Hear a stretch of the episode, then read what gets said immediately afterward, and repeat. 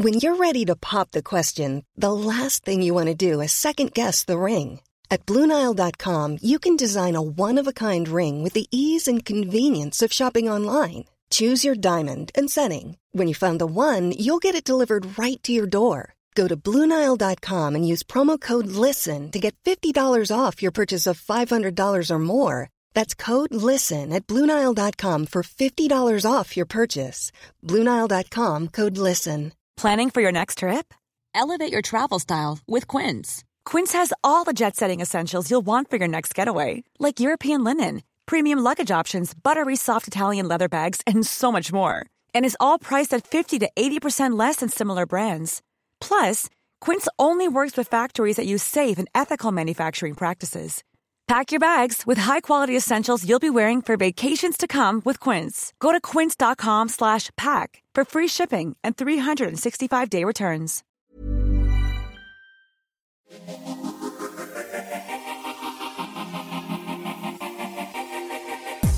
I am having a really productive couple of weeks on getting to the root of what happened in my childbirth and also my postnatal recovery. So, proud moment, I've actually just filled out something that's called a subject access request form, which is basically the form that you have to fill out from the hospital to get your birth notes. So, that's really exciting. And I went back to see my pelvic health physio, Marta, last Friday, and I finally got answers about why I still have pain in my postnatal. Well, are you still postnatal? I guess oh, you're always postnatal.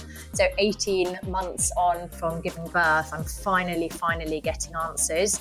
Just to really encourage any of you to request your notes from the hospital, to request a debrief. I've got mine booked in for a couple of weeks.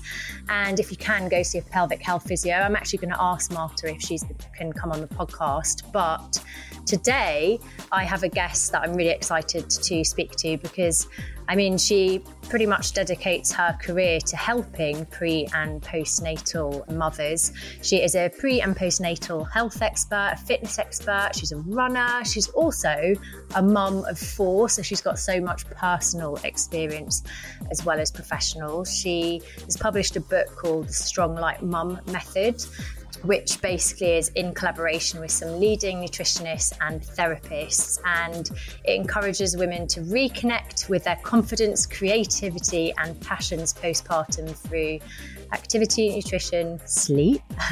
what is that? Mindfulness and hydration. So I'd like to welcome Shakira Akabusi to the show. Hello. How are you? I'm so excited to talk to you. Yeah, I'm good, thank you. I'm I'm good. and actually it's probably the first morning I can say that in a while because we've had a lot a lot of bugs and sickness bugs and stuff running through our whole family. And like with four children, someone's always ill. And then it sort of passes through to everyone else. So there's been there's been a couple of weeks that have been pretty exhausting. And actually, my eldest is still not well today, but I, I actually slept last night, so I'm feeling better today. How are you? I'm actually really good. I was worried that Alf might be ill because I actually did his chickenpox vaccination on oh. Friday. But he seems to have not had any side effects, so fingers crossed that continues. So I also feel good. And I yeah. feel like I'm making progress with my kind of postnatal experience, which is also why I'm so excited to speak to you, obviously, as a mum of four. And I believe that you've had experiences of childbirth, both vaginal and C section. Yeah. So, what I mean, we don't have to talk about all of your your births because there's so much more that I want to talk about. But out of curiosity, did you have any sort of trauma, or was it difficult for you to recover from any of them? And if so, how did you go into the next one? With a fresh, open mind. Yeah, do you know what? Interestingly, so I said, without delving into too much detail about all of the births, my first birth, which was a vaginal delivery, was anything short of just picture perfect. You know, it was literally, it was, it was smooth sailing. It all happened slowly and I, I felt calm. I, everything was explained to me, talked through. And then actually, uh, because that was such a, a, really fantastic birth experience, which is great, you then get registered as sort of being a low risk pregnancy. Yeah. And I've always suffered with anxiety pre and postnatally. And that I know that's meant to be a good thing, but for me, that really put my anxiety up. So actually, my second pregnancy, I was really anxious for a lot of it because I was like, what if they miss something because I'm low priority? And I think I made that a bit more difficult myself because I was worrying about all sorts of things. But again, it was it was a, a, relatively straightforward. I think it was different. I experienced different things. But when I then had my twins, I knew quite early on that it might be a cesarean might be something I would need to consider because the way that they were lying. And then I having worked with cesarean mothers for so many years, I thought, okay, you know, I know, I know the physical, I know from the textbook everything I've learned, and having worked with women, I know what, what to expect. And the actual cesarean delivery itself, again, incredibly blessed. It was a very calm process, and the actual surgery itself was was really good.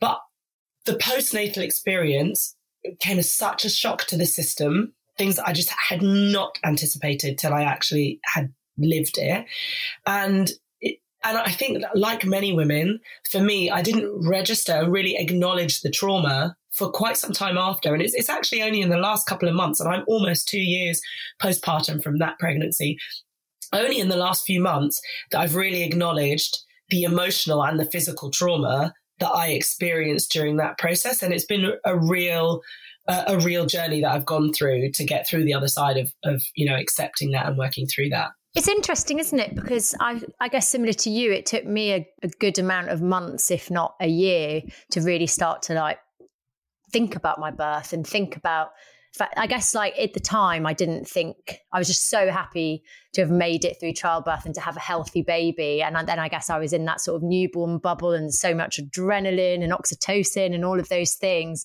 that I suppose it was only when the exhaustion hit or a little bit more time had passed. And probably when we came out of lockdown as well for me, that I started to think and speak to lots of mums and dads on here and then think, hang on a minute.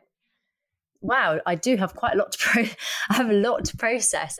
What I find really interesting, so for me, I've always loved exercise. I I mean, I enjoy it physically, but for me, it's the mental benefits that I get. So I went into pregnancy actually actually quite excited to see how my body would change. But for me, the big turning point was when I got diagnosed with pelvic girdle pain. So then I couldn't exercise anymore. And I found that mentally quite challenging. And especially when I was kind of holding out for this magical six week moment and then it never came. And actually, I got diagnosed with prolapse at about eight weeks postpartum.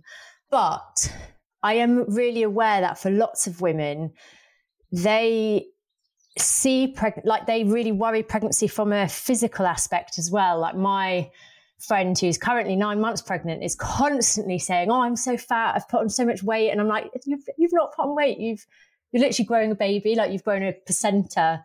And actually, awfully, I'm going to read you this. Her mum, her mum said. Hi, what is your weight now? Because you're only allowed to gain nine kilos so that you go back to normal after giving birth. Oh, that happened with me. I got out of hospital wearing my jeans. Everyone was shocked. That's oh, obviously a really gosh. extreme example. And I know that my friend won't mind me saying that because obviously it's anonymous. But what is your thoughts on the kind of the pressures on women both both in pregnancy and postnatally especially because you kind of work on the more physical i know you you're it's like well-being but on the more physical side yeah. of it you must come across people all the time who really feel that sort of pressure what would you say to them and then i suppose the second question is how can you know what is safe to even do in both pregnancy and postnatal? So, to answer the first question, I think that's again something I'm really passionate about. So, something that I talk about in the beginning of my book is the words that surround pre and postnatal women and the words that we're using. And interestingly, I, I feel as though for, I know your friend is pregnant at the moment, and, and during pregnancy, I think you go through a time where everyone seems to have a real opinion on your body and, and everyone feels like they can touch your body and they want to talk about, even if they think they're being positive, they want to talk about your boobs or, you know, everyone's interested in what your boobs are doing. And, you know, it's all really, everyone's suddenly really interested in your body and, and has an opinion on how it should be, how it was for them and how it, you know, what their opinion is. And that is, it is really difficult. And there's a huge movement about trying to make sure that you keep positivity around you from a mental health aspect during your pregnancy. And it can be really hard to draw boundaries, especially if those people are in your inner circle, like if they are your family. Some people have that even with their partner. So that can be really difficult. For me, I think then when we look at postnatally in that immediate postnatal period, we have arrived in a culture where it seems to be documented by time. So anytime you see something in the media or you're hearing discussions, it's often with a timeline attached, you know, so it will be like this person got back into their jeans four months after having a baby or you know whatever and it's always with a timeline attached whereas actually this person steps out showcasing their postnatal figure six weeks after preg- after exactly giving birth. exactly. So it's always there's always a timeline attached and that does put a lot of pressure on to women.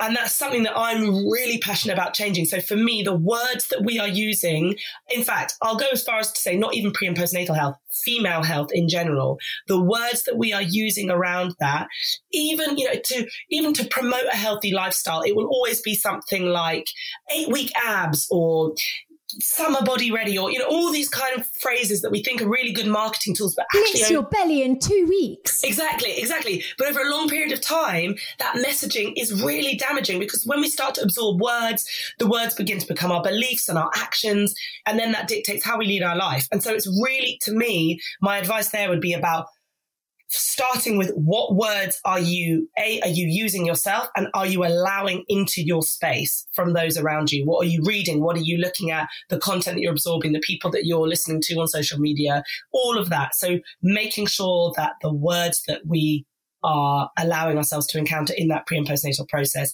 resonate with something positive. And to me, I'm much less interested in like getting back into jeans and I'm much more interested in having energy to sustain through motherhood, being able to move without pain, being able to maintain a healthy lifestyle. I want maintenance, sustainability with healthy lifestyle. All of that is means much more to me being active. That those types of words resonate with me more than get back into jeans or all of that kind of language doesn't does it doesn't do it for me. So I think that's really important. However, saying that I do understand that these pressures are real and they are happening.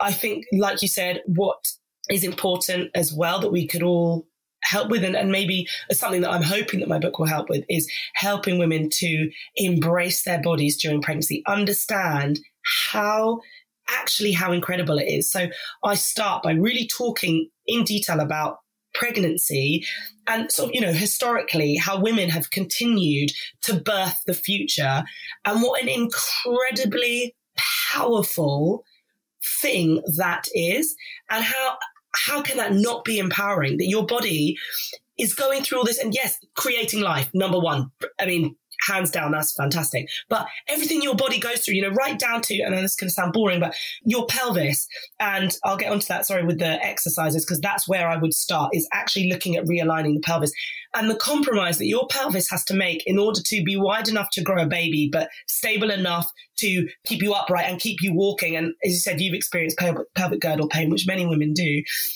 and how fascinating it is to learn about what your body needs to do to manage that and to recover from that postpartum. And it's things like that that we need to be teaching women because a, it's going to give you an incredible respect for what your body's doing.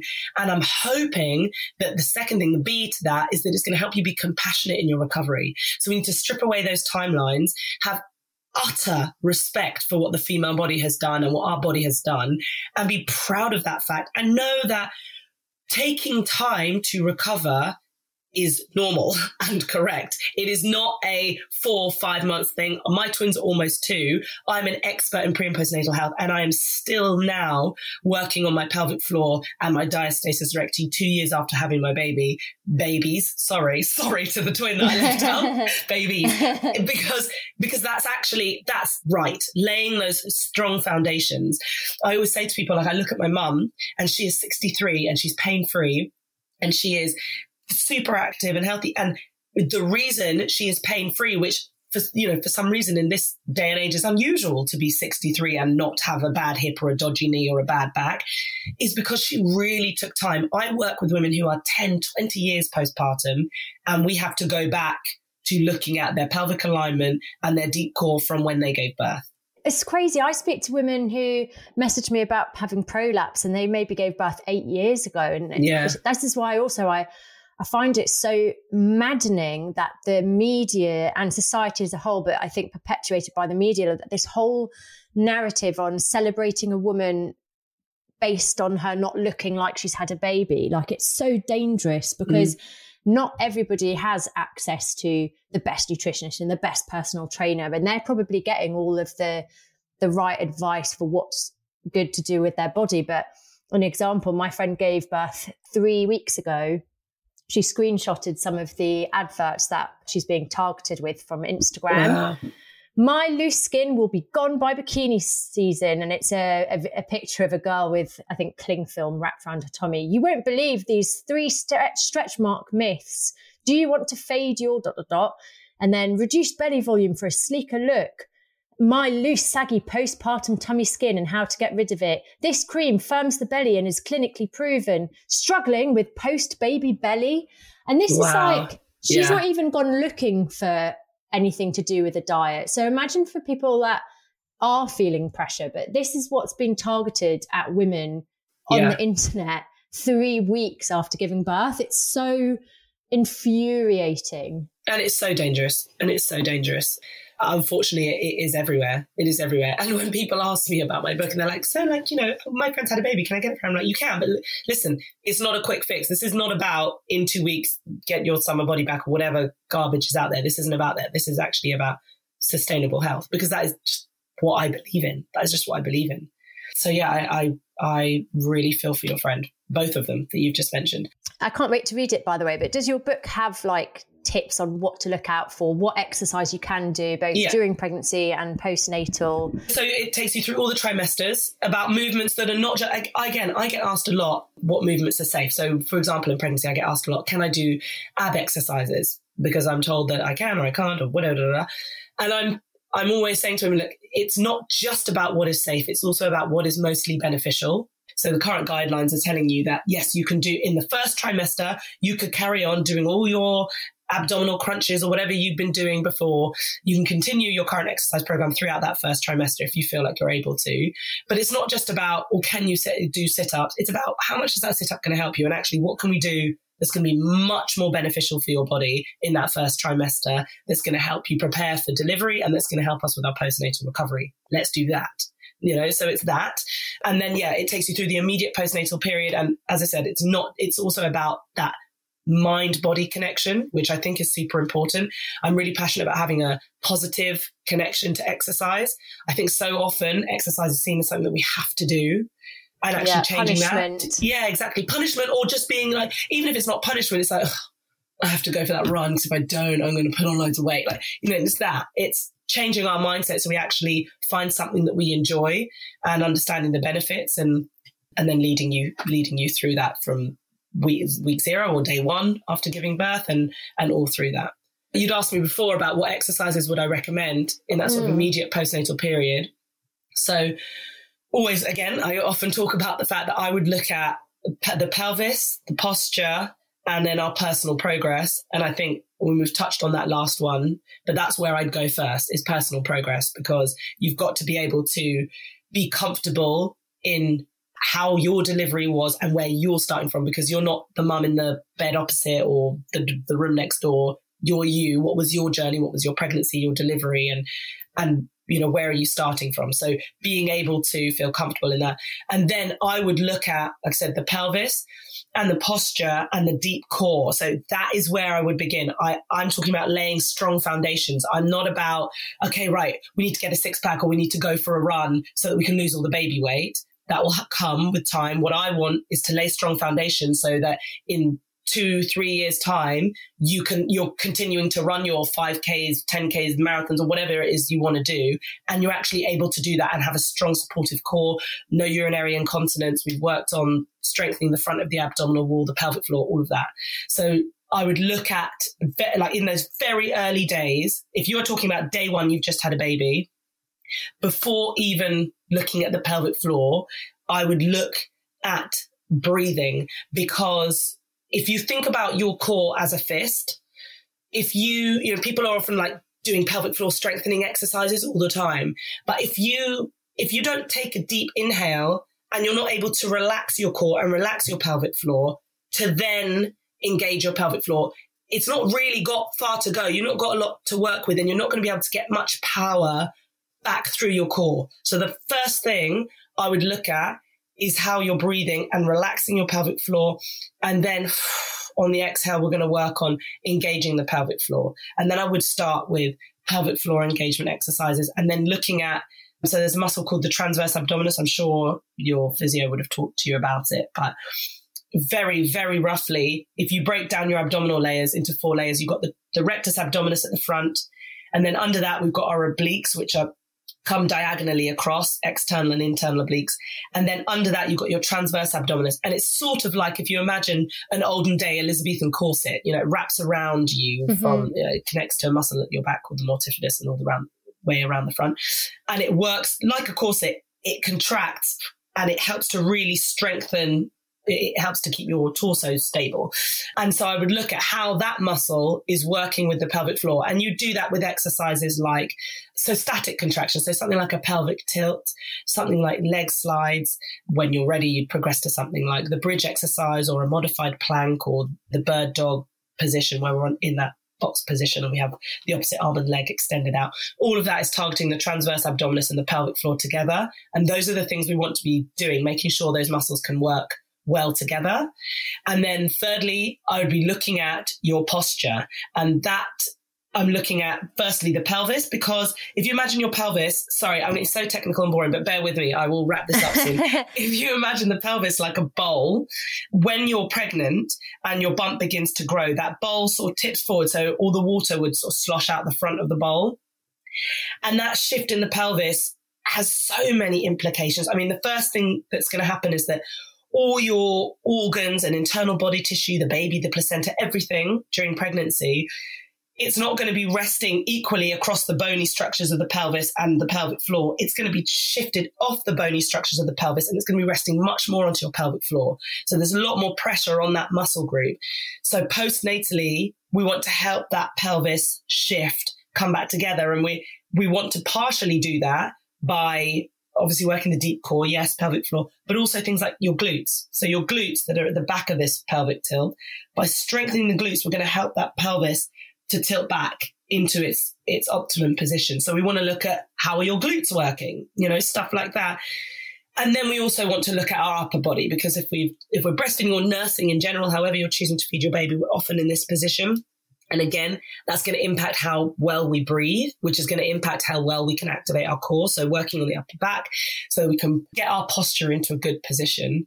And it's things like this that are actually really simple once you know it. It's really simple when you know it, but not everyone knows it. And then being able to share that information and once we've done those things, then we're going to be in a much better position to up the intensity of our exercise. But rather than working on posture and the pelvis and the deep core and the glutes, women are being like, okay, I feel better. I think I'm going to go for a 5K because I want to burn the baby weight. And then we're going to encounter issues. By the way, it's not boring at all. I find it all fascinating. And I'm so clueless with this kind of terminology or knowledge. Like even when I go to exercise classes and they're like, suck in your core, and I'm like so clueless, like kind of breathing in, like I think this might be right. And that's why it was so hard for me to even do like pelvic floor exercises because we've never really been taught, which is why mm. I found like pelvic health, like the pelvic floor trainers really good because it was the only thing where I could actually measure if I was even doing it or not. So that pelvic floor trainer, for example, I don't know if you still have it. Again, I get lots of questions about this. Are you talking about the little machine, like yeah, the, like the, the Elvie thing yeah. that you? Okay, yeah. So they will have their place for some women, but again, what we don't talk about is when we have an overactive pelvic floor, which many women encounter postnatally because they become so upset. We're told strengthen, strengthen, strengthen, strengthen, strengthen.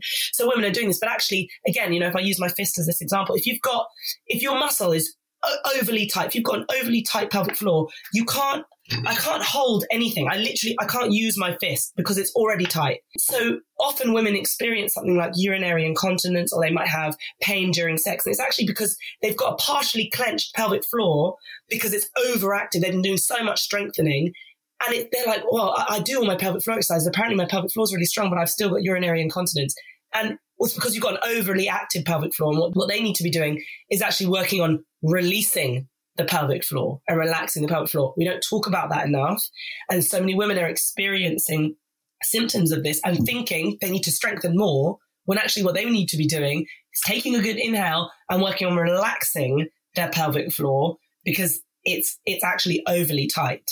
This is really interesting to me because obviously 18 months postpartum I went to my pelvic health physio on Friday and she has diagnosed me with post traumatic pelvic pain and something that's called associated dyspareunia, which is essentially what you're saying, like the tightness and Mm-hmm. and pain, which I thought was because of stitches or prolapse. But she was like, no, no, apparently women, I won't get really technical because obviously it's not my experience, but she said women hold a lot of their stress and their trauma in their pelvis. And so I've actually been getting pain, whether it's from trying to have sex or whatever it is, but postnatally because all my muscles were basically like all tightened up. So she just has been doing these really simple exercises just to loosen the muscles. But like it's, it's frustrating because obviously you're like talking about these exercises and talking about, oh, yeah, actually, maybe you shouldn't be doing all these pelvic floor exercises. Actually, you need to be relaxing them. But then I find it personally like quite overwhelming because how on earth are we meant to know what to do? I don't sound like I keep trying to bring up the book to try and sell it. But no, please was, bring up your book because well, this is obviously that, that why was, you're passionate well, about it. Like but that's why I wrote it. Exactly what you're saying is why I wrote it because it, this is stuff that everyone should know. You know, when we do antenatal classes yeah. and you're told how to swaddle your baby and blah, blah, blah, we need to be giving women these this type of information and this level of detail about what's happening in their body because it's no small task and it's not I couldn't sit here and say one thing that's going to cater for everybody. And I sometimes wonder whether maybe that's the reason that no one's really been vocal about it before because it feels so overwhelming because there's so many different options for so many different people and no one knows what's going on. Whereas actually, if we if we shared the knowledge with women to understand what are you looking out for, what signs are you looking out for, and you've just touched on it. Okay, pain during inter- intercourse, pain if you're inserting a tampon, urinary incontinence, that can be a sign of an overactive pelvic floor. You're absolutely right. You carry a lot of stress and tension in your pelvic region. I noticed after having my twins, I had really bad jaw stiffness. I kept clenching my jaw. And it's because your jaw, again, this could get really technical. You have deep layers of myofascia, and there's a theory someone called Thomas Myers who set up, uh, who, who who works uh, on a basis of deep lines of fascia that connect different areas of your body. And the one that's m- mainly relevant for pre and postnatal health is the myofascial deep front line. And this line of fascia runs all the way from your jaw all the way down your neck through your respiratory system, which is why I keep banging on about breathing, mm-hmm. through your pelvis, through your pelvic floor, and down all the way to the bottom of your feet. So another sign that you might have an overactive pelvic floor, tight, tightness in your pelvic floor, is if you clench your jaw a lot or if you curl your toes. Like if you're doing an ab exercise wow, or a so core exercise and you find that you are gripping your toes to try and balance or hold your core, whatever it is you're doing, if you're clenching your jaw or you're curling your toes, the exercise is too hard because you're actually gripping where your core should be uh, handling the load. So that's a sign. I, again, I have in this book green and red flags of things to look out for when you're exercising that would indicate an exercise is too challenging, when to scale it back. And clenching your jaw or curling your toes is one of them. And it's it's just this it's just so connected. And all people need is to know it you know now you know it. Now you know it. So if you're doing something and you realize you're doing whatever ab exercise it is and you'll realize you're clenching your jaw you'll know that actually your your core isn't able to carry that load. So you need to scale it back and we need to be looking at what else we need to do to to get ourselves to the point where we can do it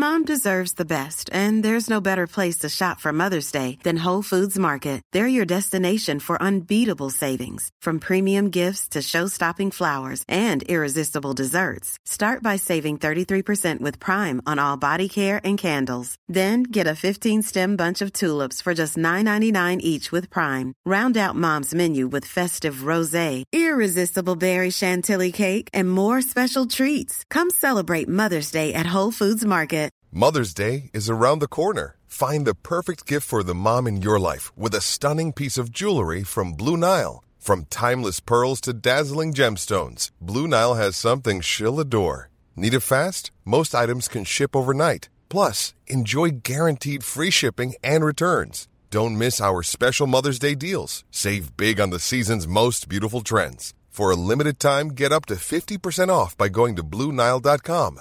That's Blue Nile.com.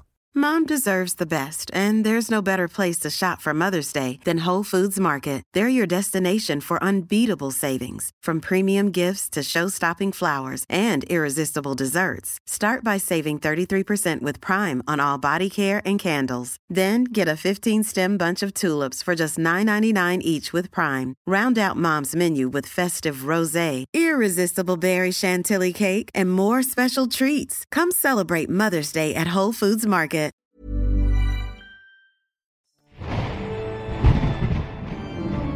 Welcome to Paranormal Activity with me, Yvette Fielding, a brand new podcast bringing together people's real ghost, extraterrestrial, and paranormal stories, as well as getting some inside details from those who study the supernatural.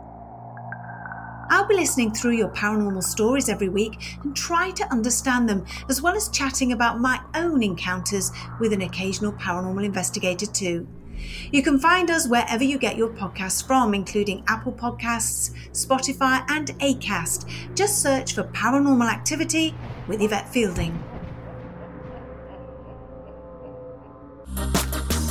I genuinely can't wait to read it because do you know what? I've not really exercised since having Alf, which obviously has a knock on effect to my mental well being. But I think it's because I genuinely feel a bit overwhelmed and afraid of not only my body, but it's like where on earth do you start? And obviously, you're told about. I probably won't be able to say it right, but diastasis recti, tummy gap. Everyone, di- yeah. everyone says it differently, by the way, so you're not alone. Some people say diastasis recti, but I say diastasis recti. That's why I just I just stick to tummy gap. I'm yeah. like mind mind the tummy gap. But you know, we're, we're kind of you know, for somebody like me who isn't an expert and who, you know, I do my best. I like exercise, but I've never really like studied anything about the body or I find, you know, the whole everything's just a bit overwhelming for me. But then it's like, we try and learn a little bit. So it's like, oh, be careful because of the tummy gap, or oh, be careful because you can put too much load on your pelvic floor. And so then I end up doing nothing because I'm like, I, I just yeah. don't know what to do anymore. And then now I'm in this kind of like phase where I've talked openly about I'm trying to decide if it is even possible. Like, do I want a second or not? But then I'm like, well, do I need to start exercising? But, and I just feel this like constant pressure. So I imagine loads of people listening as well are just like, I don't know what to do or when to do it or how to do it. If anyone is listening, like you said, and is thinking, I still don't have a clue. I hear that there's loads of information out there, but I literally don't have a clue where to start. My advice would be uh, for postnatal women. Now we're talking about like postnatal recovery. My advice would be to start with breathing, learn about how to breathe correctly with your shoulders down, expanding your ribcage, you know, really actually taking a 360 degree breath. Then I would look at engaging the pelvic floor and the deep core together. So the transverse abdominis and the pelvic floor together. I would look at realigning the pelvis often that comes with glute strengthening exercises and posture. So looking at the upper back so that we're able to take a good breath. That's where I would start. And then I would start with exercises like the pelvic tilt, and everyone can look these up the pelvic tilt, leg slides. The bridge is fantastic because it's the core and the glutes, pelvic floor, transverse abdominis, glutes, everything in one exercise. I'd look at the bird dog exercise. That is where I would start. So I would look at posture, pelvis, and the deep core. I'm literally going to be writing all these exercises down and then going onto Google, like, what are they? does um does whether or not you breastfeed have any impact on exercise? Yeah. So I get asked a lot about. I, I'm, I'm so glad you asked that question because I get asked all the time, can exercise impact breastfeeding? But very rarely do I get asked the way you just did, which is such a great question because the answer is yes. So can breastfeeding impact exercise? Which it absolutely can. So I'm sure. Have you come across the hormone relaxin?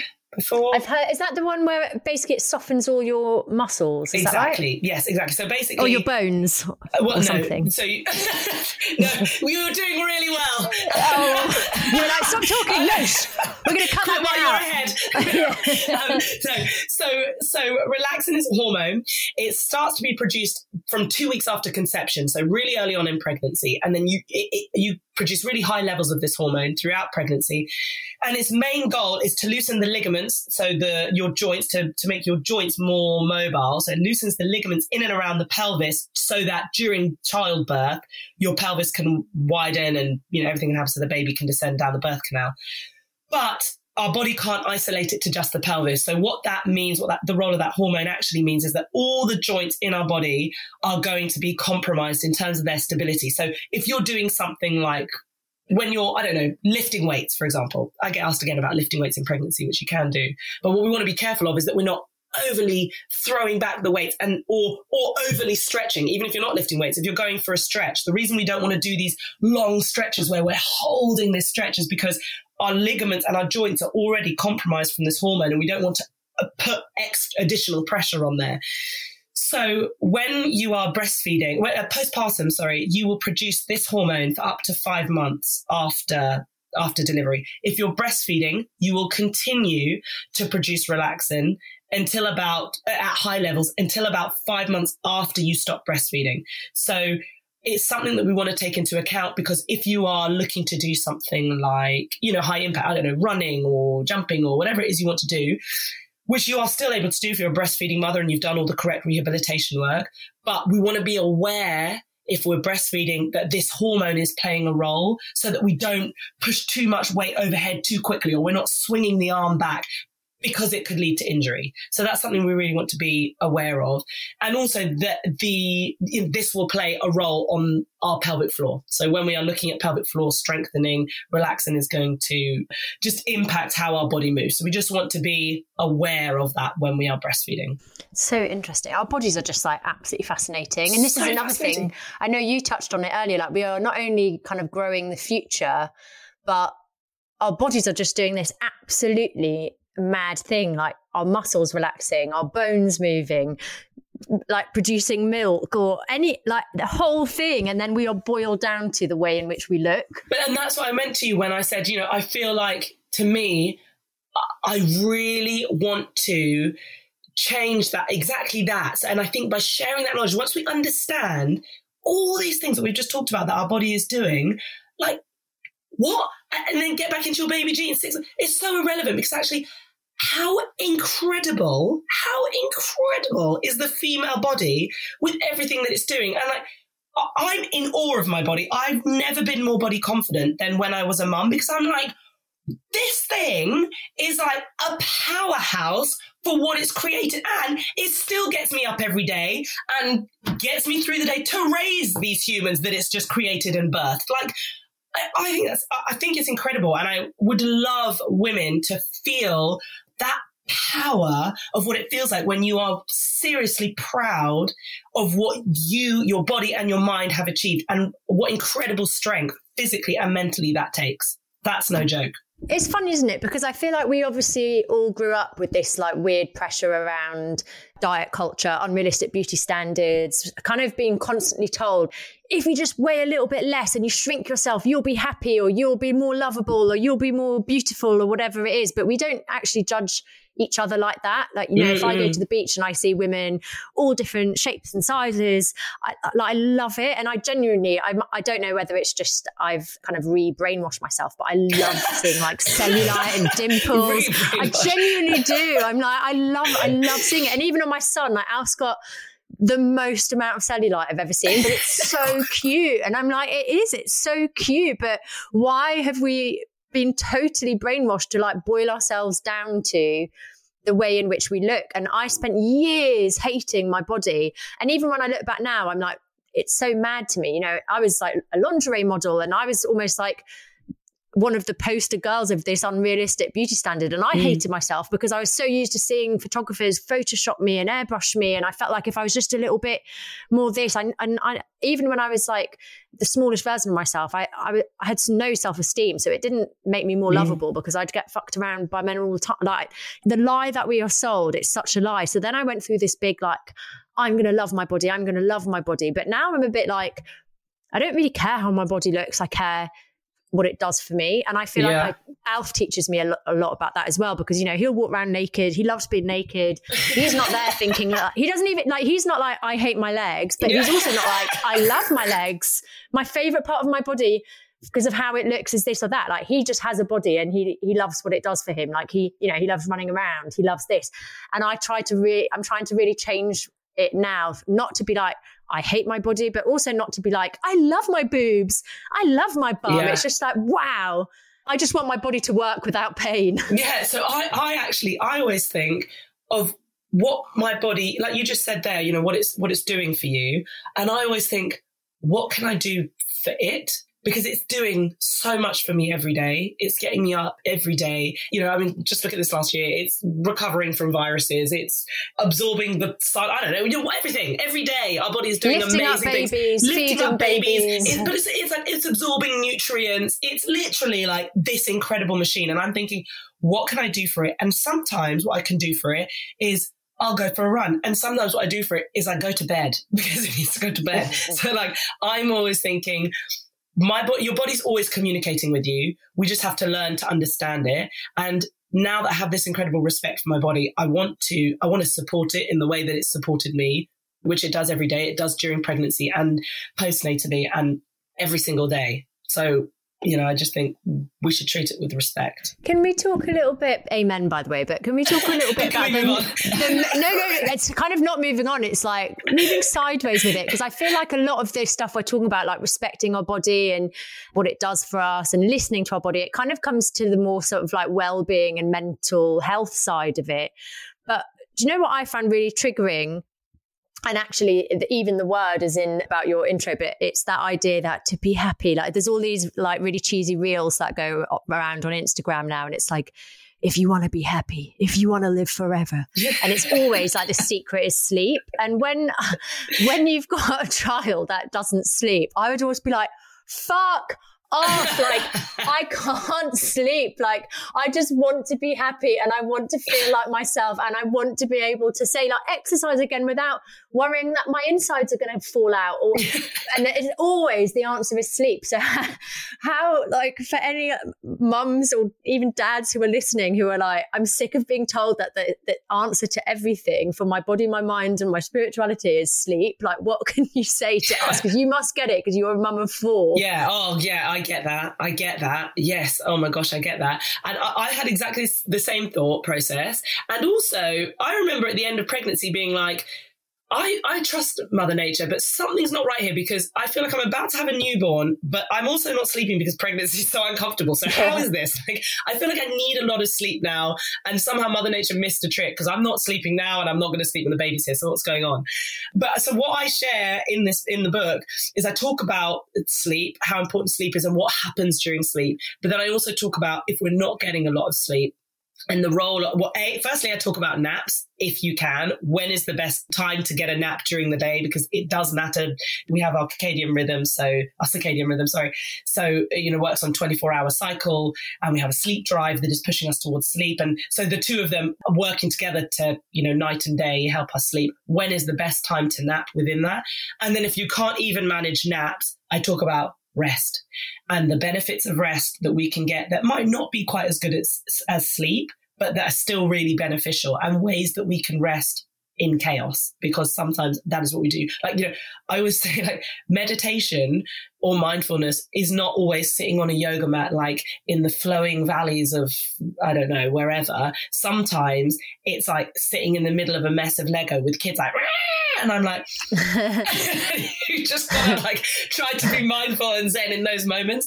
And so it's about rest. What are the best things for rest? Like a, a super simple exercise if you are low on energy, super simple, is to lie down and put your feet up onto something, whether it's a sofa or a coffee table or your bed or whatever. Just lie down, feet on top of something. I do this all the time, like kids climbing all over my face, feet up. And that's just going to help that return blood flow. And by that return blood flow, because when we've been standing or sitting for long periods of time with gravity, you know, it draws the blood towards your lower extremities. So putting your feet up onto something and allowing that return blood flow to take place, we're going to have more oxygen, more nutrients around our body, and we're going to have, feel more energized. So if anything that you take away and you are like, I'm knackered all the time, how can I just get some energy? If you've exhausted the coffee and the tea, lie down and put your feet up onto something. And honestly, like I feel better within three minutes. I'm up and I'm like, okay, I'm ready to go.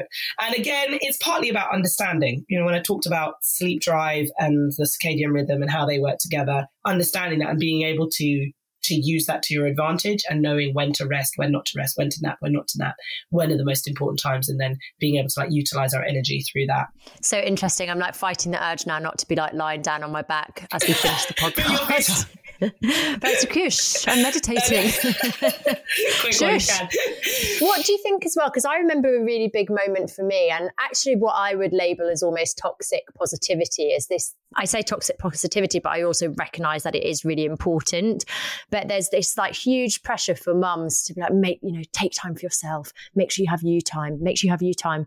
And I remember in the kind of throes of newborn days, finding that really such an annoying thing because I was like, I, I don't know how to do like I thought before Alf was here, I was like, I'll be able to have baths and I'll be able to go out and get my nails done. But because he didn't take a bottle and I was exclusively breastfeeding, I felt like I couldn't. I remember even the first time I went to Pilates postpartum, I, it was probably about six six months postpartum or five months. It was obviously it was lockdown as well, so things hadn't been open. Yeah. But I cried when I when it finished because I was like, that was the first fifty minutes that I've just had. Yeah. Doing something for myself that isn't like anything to do with where I can hear or see Alf. Like, what is your tips, even like on a personal level of, you know, going through motherhood what are your tips for people who are just feeling completely like touched out and like they can't yeah. for whatever reason have that physical time away i totally understand that and i remember i remember that most clearly with my first because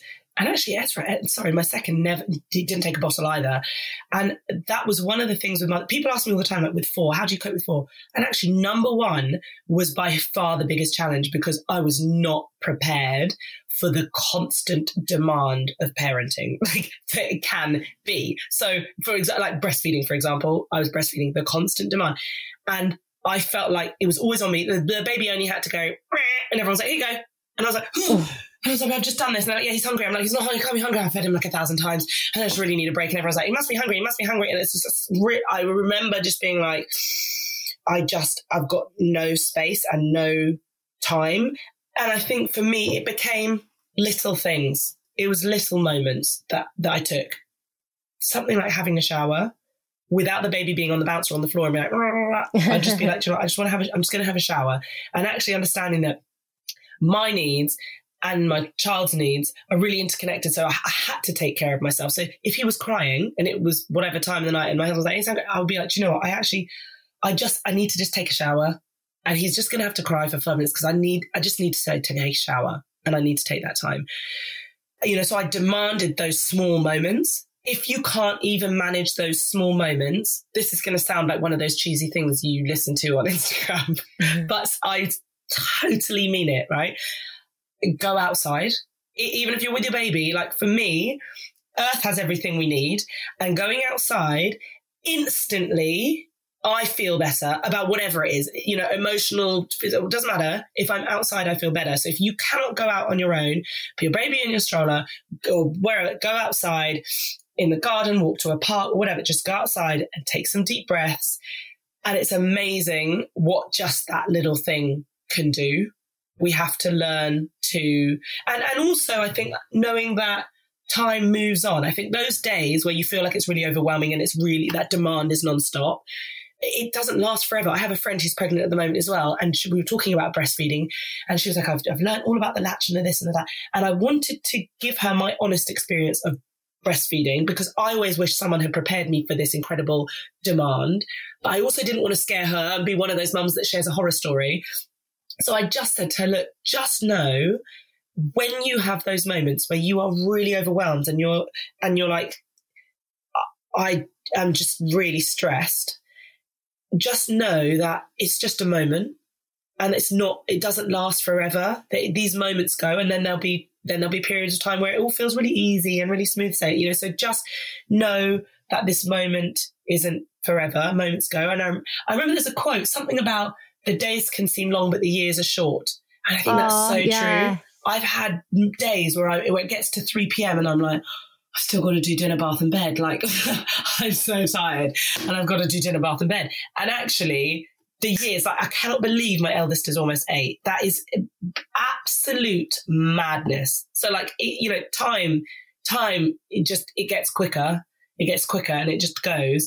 And and these moments aren't forever the good ones and the bad ones. It's so true isn't it? Because people always said to me in the beginning this too shall pass but I, yeah. to me it sounded a bit biblical. I don't know i just didn't really connect with it but now that alf is just turned 18 months over the weekend i'm like wow it really i know the way you said that as if it was a birthday. Yeah it feels like a birthday. yeah but i feel like because I, I haven't really like, considered any of the months but i feel like 18 months i think because i struggled so much from 6 to 12 months that yeah. 12 months was a huge milestone. But then 18 months, I'm like, wow, he's already a year, like it's a year and a half. Mm. And like, and I've enjoyed it the last six months. Yeah. And so now I'm like, wow, it's halfway to two. And it's made me realize like if I ever go on the journey again, if I if I ever decide to or I'm able to, it's like I feel like it'll allow I, it's almost like I wish somebody had just said, Do you know what? Some parts of motherhood are so shit. Like they yeah, really are. Yeah. Yeah. And then. I'd be like, okay, because I I spent so much time thinking this is an awful mistake. Oh my God, what have I done? This is so shit. This is so shit. What have I done? What have I done? But actually now it's amazing. Yeah. So I feel like I could go into it again being like, okay, even if two months of it or a day of it or a week of it or shit, at least I know that there's light at the end of the tunnel. Well, and also, like you said, you know, there's no, there's no one size fits all. So I'm not trying to say for everyone, but for me, the first one was by far by far the biggest challenge because I was just you you can't prepare. You just have to live it.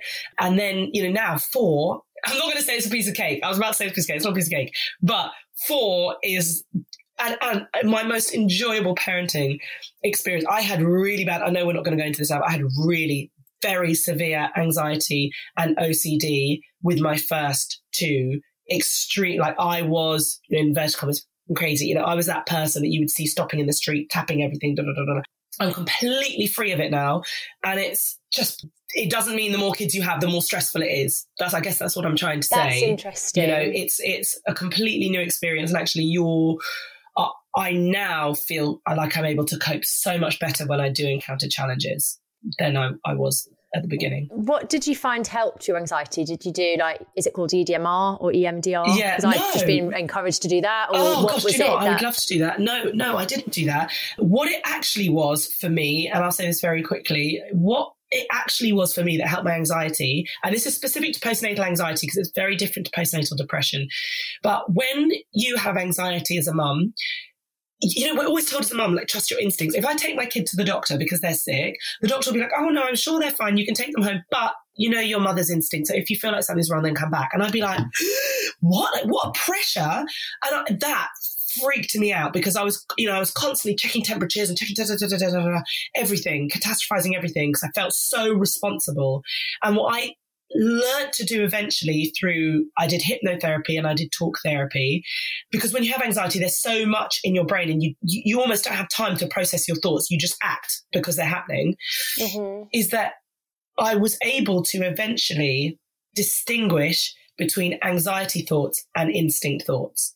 And what is what is my instinct? When am i actually when is it instinct and do i need to act? And when is it actually my anxiety driving me to do something and i need to be able to push it to the side. And in order to do that, I used hypnotherapy because that really helped to slow the thoughts so that when they came in, I was able to process them and go, no, thank you, or okay, I need to do something.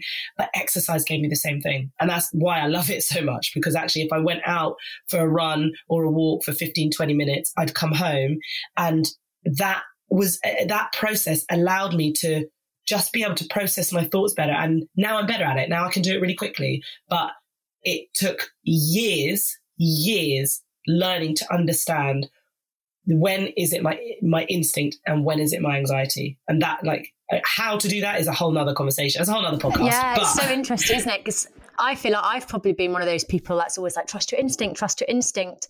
And now i'm going to be a bit more mindful of that because you're right there is so much pressure especially if it's not something that is like that you can feel like you can differentiate yeah. of anxious thoughts. Oh, yeah, Shakira, I love. I feel like yeah, you're right. We need to do another podcast, but I've just loved chatting to you about so many things, and I can't. Like I said, I just can't wait to read your book, and hopefully, lots of you are going to read it as well because I felt so overwhelmed at the beginning, even when you were talking about all of this stuff. But you're right. I, read the book and it's individual for everyone and it's not our fault also that we're not taught about this stuff. Yeah and, I, and like you just said you know this we've talked about so much stuff which again makes it sound overwhelming but to me it's sharing the knowledge and then you'll pick out what's relevant for you and then you can go down that road and, and, work on what's relevant to you. So that that was just my aim was to share that. And i thank you for allowing me here to to talk about it even Thank more. you. I actually feel excited to. I feel like I've been procrastinating on exercise, but even just from the conversations around anxiety, like you're right. Like I used to. One of the reasons I love running was because it allowed me to clear my head. So I actually Mm. am leaving the conversation feeling inspired to kind of stop procrastinating with it and get back into it. So thank you very much. Thanks for having me. What an inspiration, Shakira Akabusi. I feel like I could have spoken to her for so long. Also, I have always wanted twins. A friend of mine actually had twins a year and a half ago. So, yeah, I feel like there's so much more I could have spoken to her about. But I hope that was useful for you guys. I just quickly want to share a lovely message I got from Annabelle who says, I love your podcast. It gets me through those crazy days with my daughters. I wanted to message you wondering whether to have a second baby. I've got a 12 week old and a 20 month old, so I'm currently in the depths of it. I have to say, this time around has been so different. I too had a baby in lockdown, and looking back now, it really did have an impact on my first experience of being a mum. This time round, I feel slightly lighter about those hard moments, a lot busier, having to split my time between both children. But the main thing I've noticed that's different this time is the balance of childcare with my husband. It just seems more even this time as he tends to look after our toddler while I manage baby, whereas when we just had the one, I often felt like it was on me to look after the firstborn. Don't get me wrong, it's definitely harder with two, but I really understand why couples tend to have two children. I like the balance of it. And there's nothing better than seeing the bond between them grow. Of course, the elders can get jealous, but that's just siblings for you. I hope you figure out what's best for you, Annabelle. I'm still loving hearing all of these different experiences and stories. And obviously, it is reassuring to hear from Shakira that, I mean, I do feel she's superwoman to be able to have four children, especially two twins, and say that it's calm and easier. But no, it's amazing. So thank you so much. And I'd love to hear from all of you. So get in touch if you want on WhatsApp, where you can send a voice message. It's free and you can do it anonymously if you want. The number is 075 277 or you can email me at askmumsthewordpod at gmail.com which is what Annabelle did. Or, of course, you can leave a review on Apple Podcasts, which also helps others to find us. So I hope you loved the episode, and I will be back same time, same place next week.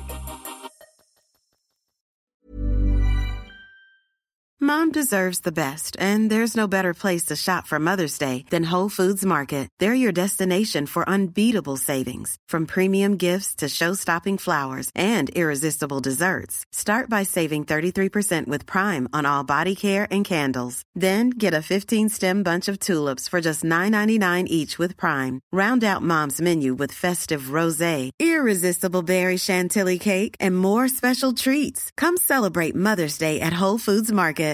Here's a cool fact a crocodile can't stick out its tongue. Another cool fact you can get short term health insurance for a month or just under a year in some states. United Healthcare short term insurance plans are designed for people who are between jobs, coming off their parents' plan, or turning a side hustle into a full time gig. Underwritten by Golden Rule Insurance Company, they offer flexible, budget friendly coverage with access to a nationwide network of doctors and hospitals. Get more cool facts about United Healthcare short term plans at uh1.com.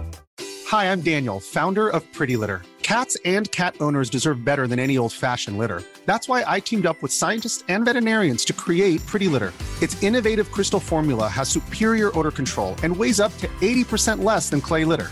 Pretty Litter even monitors health by changing colors to help detect early signs of potential illness. It's the world's smartest kitty litter. Go to prettylitter.com and use code ACAST for 20% off your first order and a free cat toy. Terms and conditions apply. See site for details.